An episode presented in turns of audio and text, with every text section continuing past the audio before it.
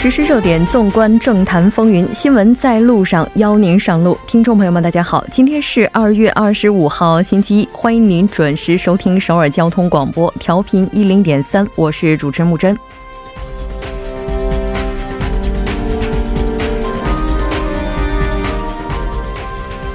二十三日下午，北韩最高领导人金正恩乘坐专列从平壤启程前往越南，赶赴第二次金特会。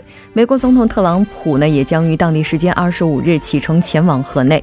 韩国四大江工程争议不断，三个福究竟应该拆除还是维持？巨额预算又该用在何处？二月国会未能开门，朝野就国会正常化的先决条件互不相让。二零一九年第一次国会本会议，万众期待。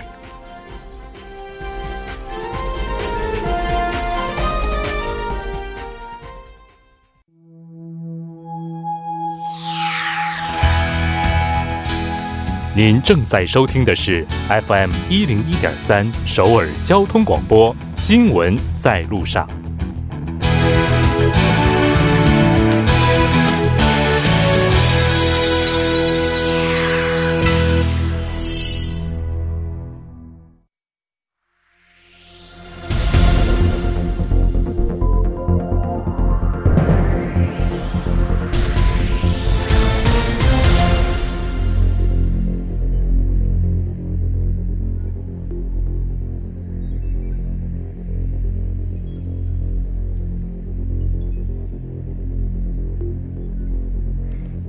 闻在路上，我们于今天迎来了全新的改版。改版之后，我们会在每半个小时增加一个此时此刻主要新闻。那接下来马上就把时间交给新闻播报员。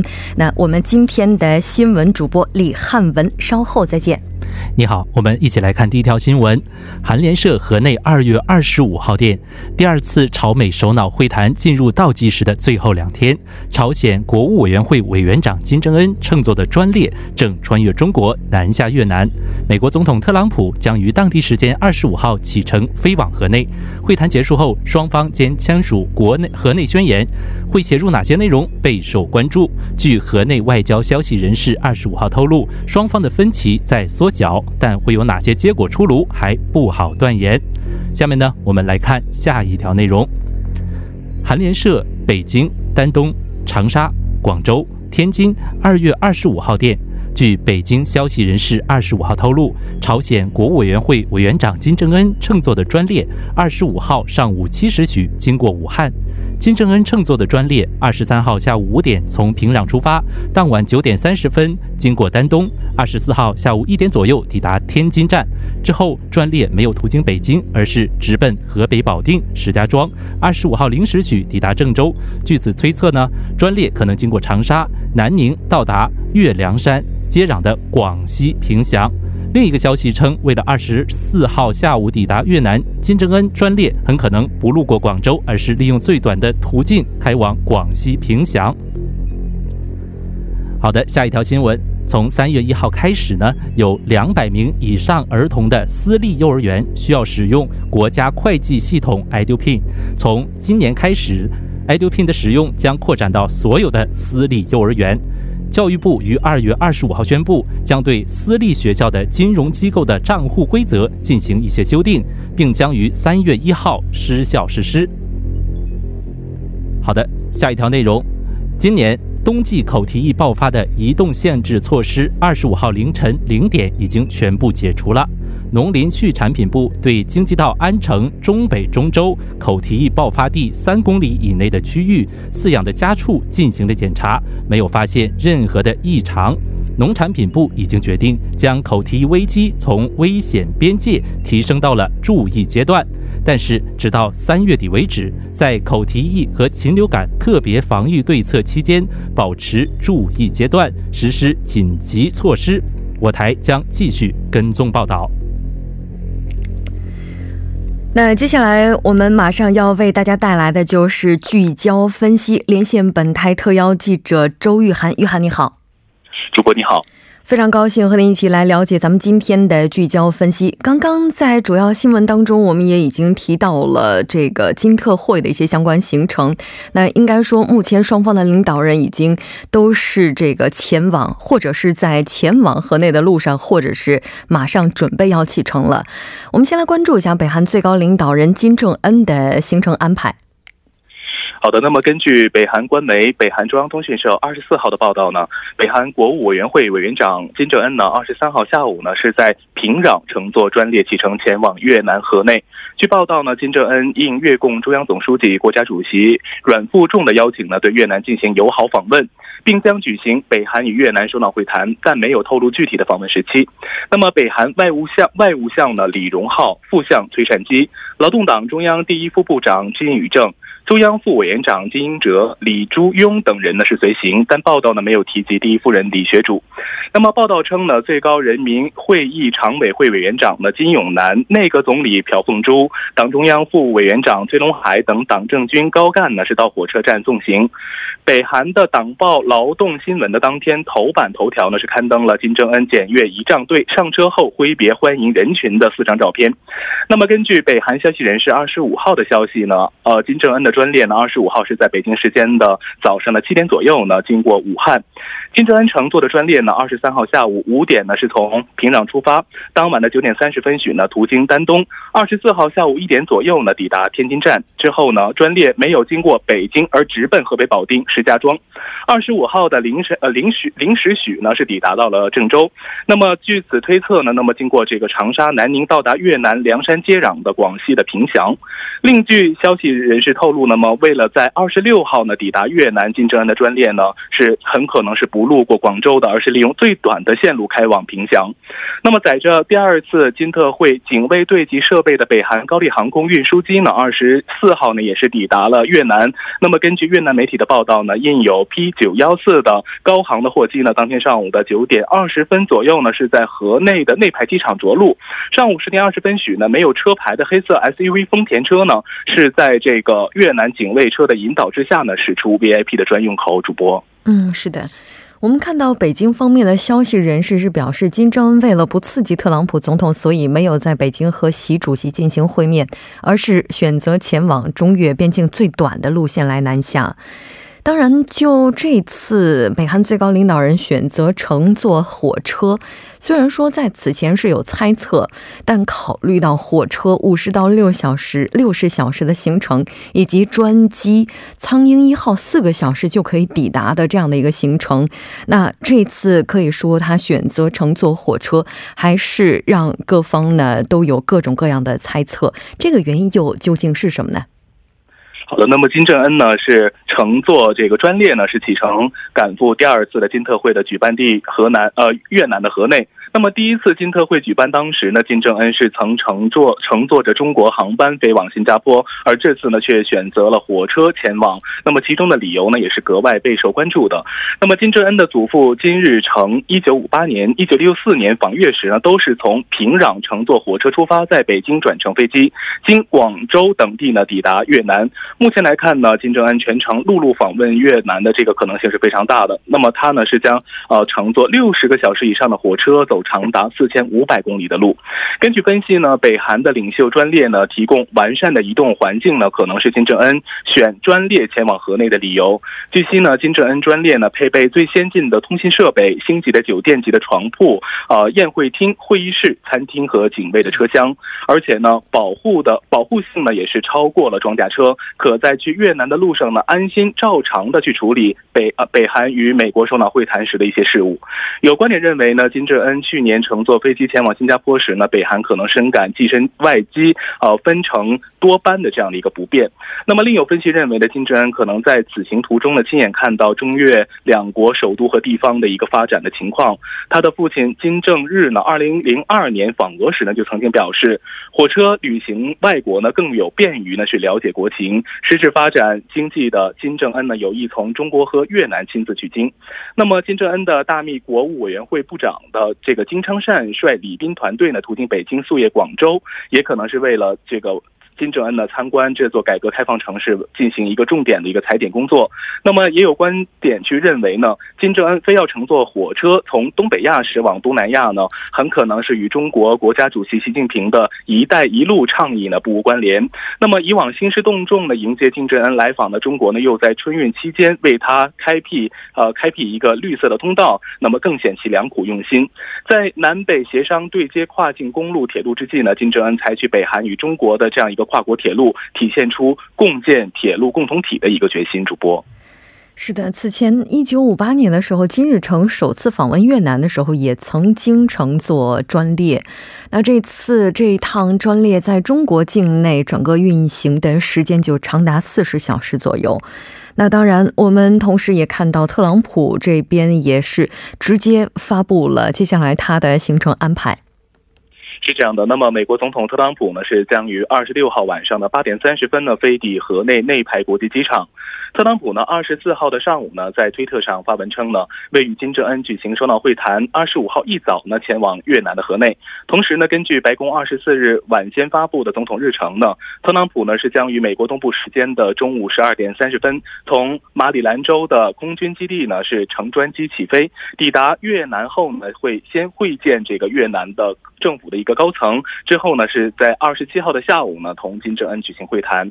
那么根据越南外交部介绍呢，特朗普。将在此前的二十七号上午十一点和十二点呢，是分别与越南国家主席阮富仲、总理阮春福举行会谈，并在二十八号离开越南。那么，在过去的一周呢，美国向河内派出了几架波音 C 十七，那么全球霸王三飞机，那么携带会谈的所需装备，其中呢就包括一架直升飞机和两辆特朗普总统在越南使用的汽车。主播，嗯。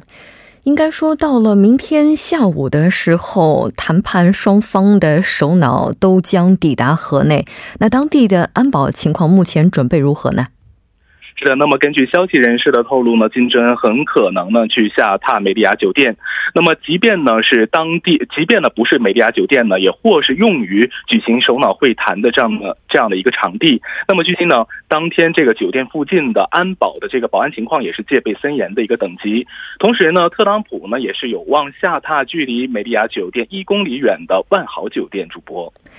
这次的话，我们看到双方应该是在二十七的时候进行正式的会面，进入倒计时两天。河内宣言目前准备的情况又如何呢？好的，那么第二次的金特会呢，还有两天即将举行了。那么会谈结束后呢，双方将会签署的河内宣言会写入哪些内容呢？也是备受关注的。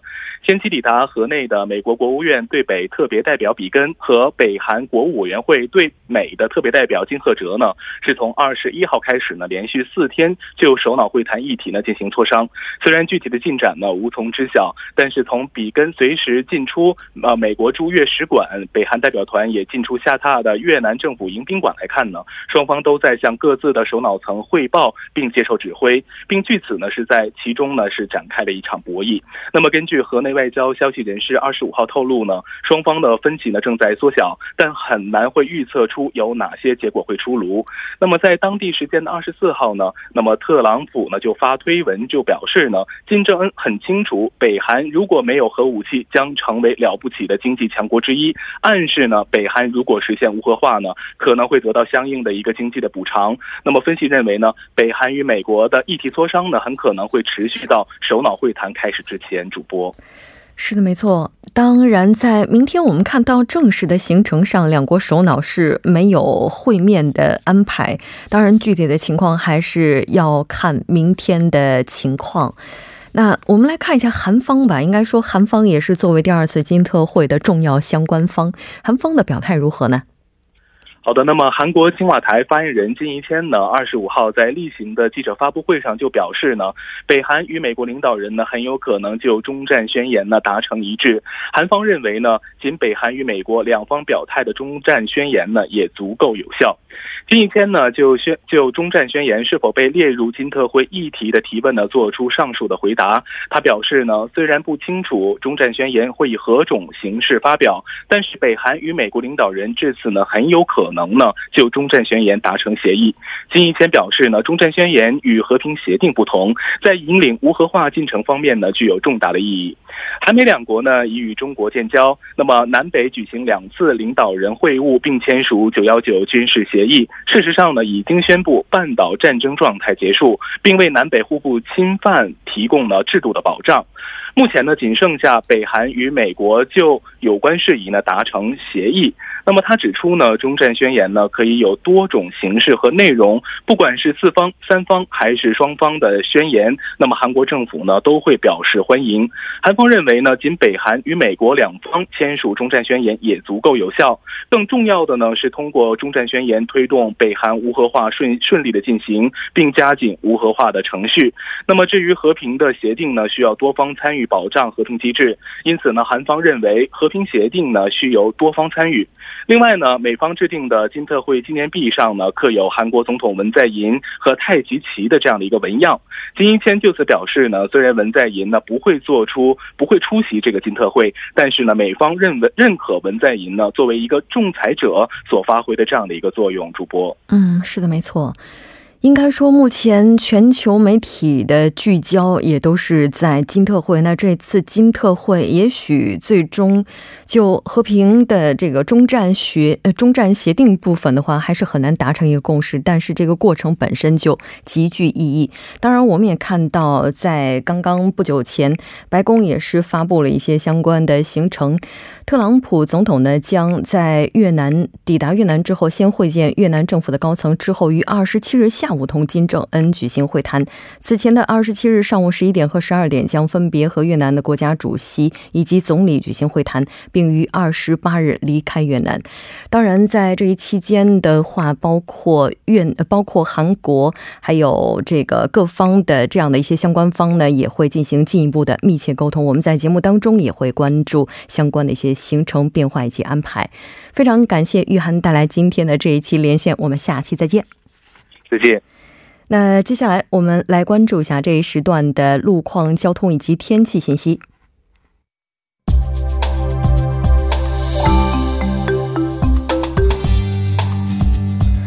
大家晚上好，今天是星期一，这里是由程琛为您带来这一时段的路况和天气播报。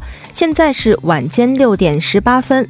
我们先来关注一下高速的路况。第一条消息呢，来自首尔外环高速公路九里至板桥方向，土平交叉口至江一交叉口、河南分岔口至广延隧道以及板桥分岔口附近大约两公里的路段。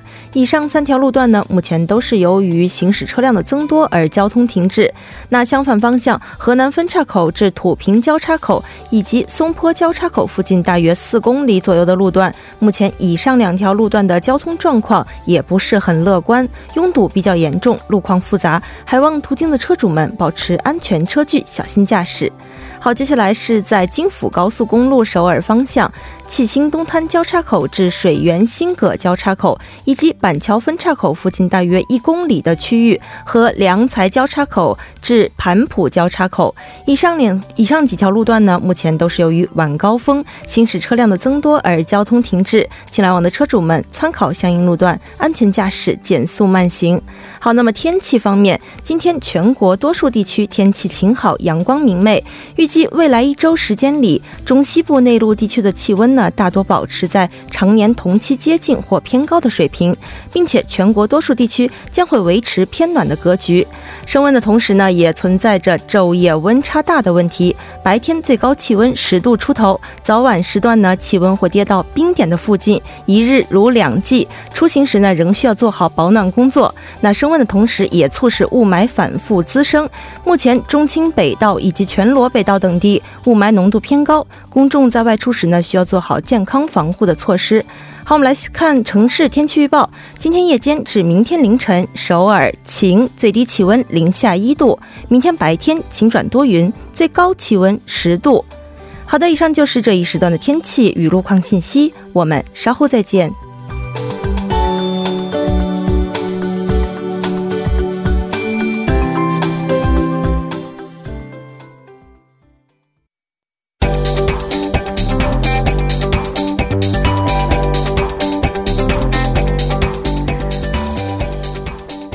欢迎回来。接下来马上要为您带来我们今天呢改版之后新节目《财经观察》的第一期，聚焦金融市场，解读财经热点那。马上就要请出我们的财经评论员董爱颖，董爱颖你好，嗯，你好，主持人，非常高兴和您那一起在改版之后了解财经方面的有关资讯哈。嗯，其实就财经这个问题，我觉得可能收音机前很多朋友都是非常感兴趣的，就像我一样，但可能对于相关的专专业知识了解的还是不够，那也希望借这样一个板块，让收音机前更多的朋友，包括我在内，大家都能够有更多的收获。嗯，好的。那我们先来看一下今天韩国以及亚太股市的整体行情如何？嗯。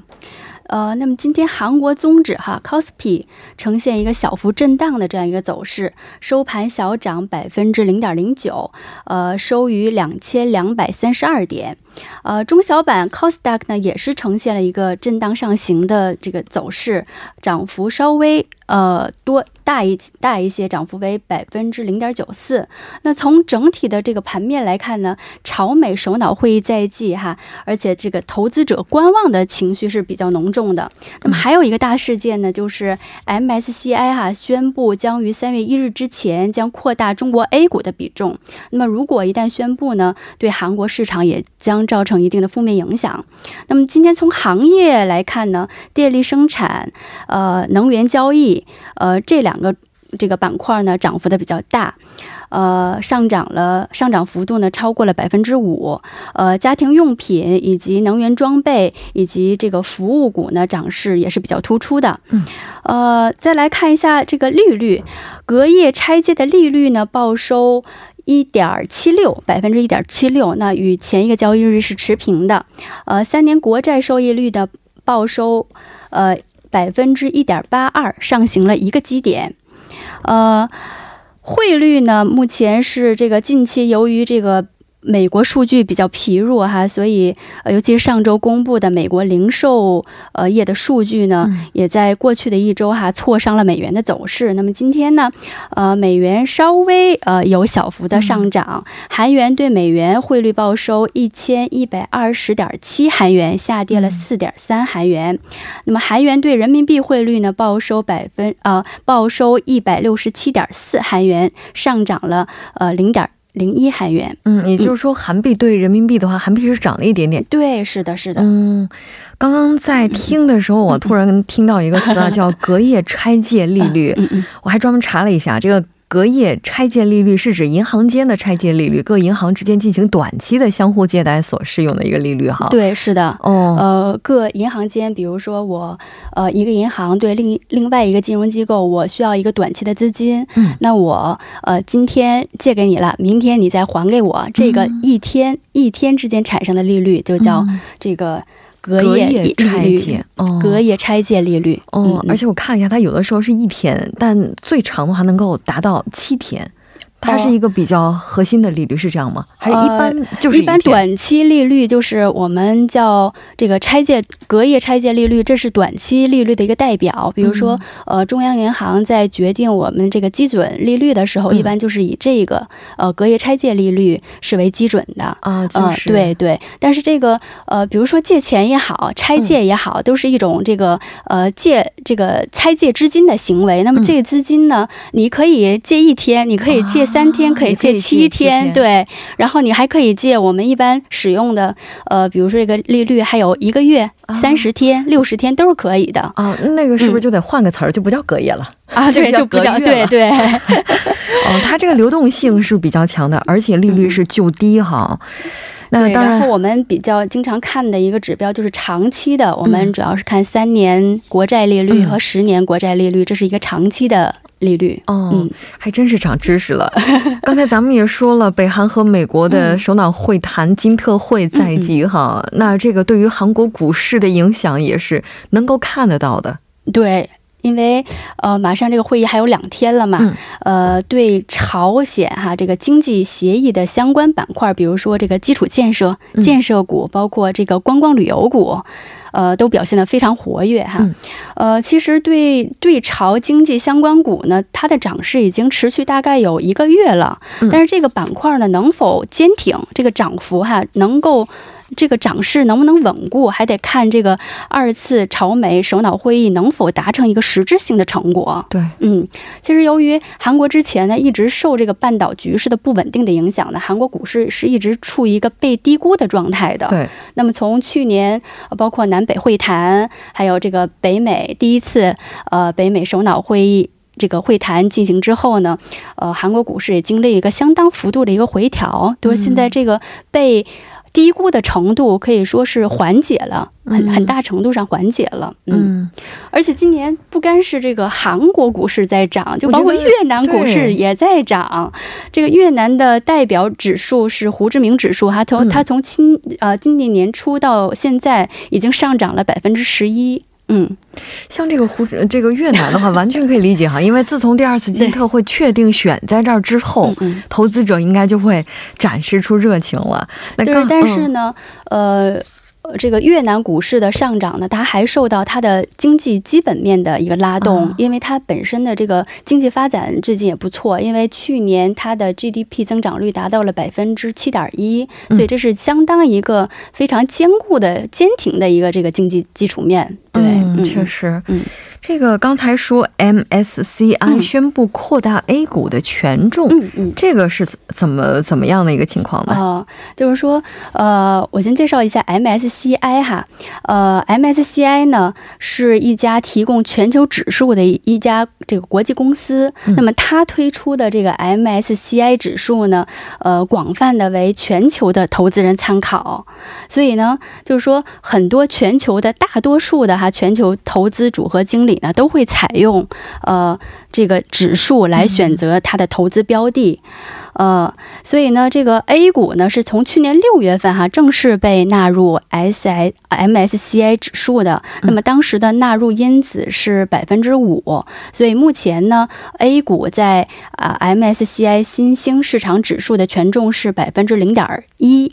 那么如果呃这个指数宣布要调整、要扩容的话呢，那么因子将调整到百分之二十，所以 A 股在其中的权重就会上升。升到百分之呃二点八，嗯，所以呢，这个中国的业界人士呢非常乐观的估计，如果呃中国扩容的话，嗯，那么将会带来六百多亿美元的这个资金增量。嗯嗯其实之前看到说它是将在三月一号之前公布哈，也就是说这个最终结论虽然还没有公布出来，但几乎已经是板上钉钉了。呃，大概是就就等着它靴子落地了。嗯嗯，就是这样的。哦，韩国的这边的综合指数是已经被纳入了 MSCI 哈。对，它已经是在九八年的时候应该是百分之百被纳入了。是的，没错，这个应该对于韩国股市来讲的话也是非常利好的。那稍事休半点过后马上回来，同时也是感谢我们今天的嘉宾，我们下期再见。嗯，再见。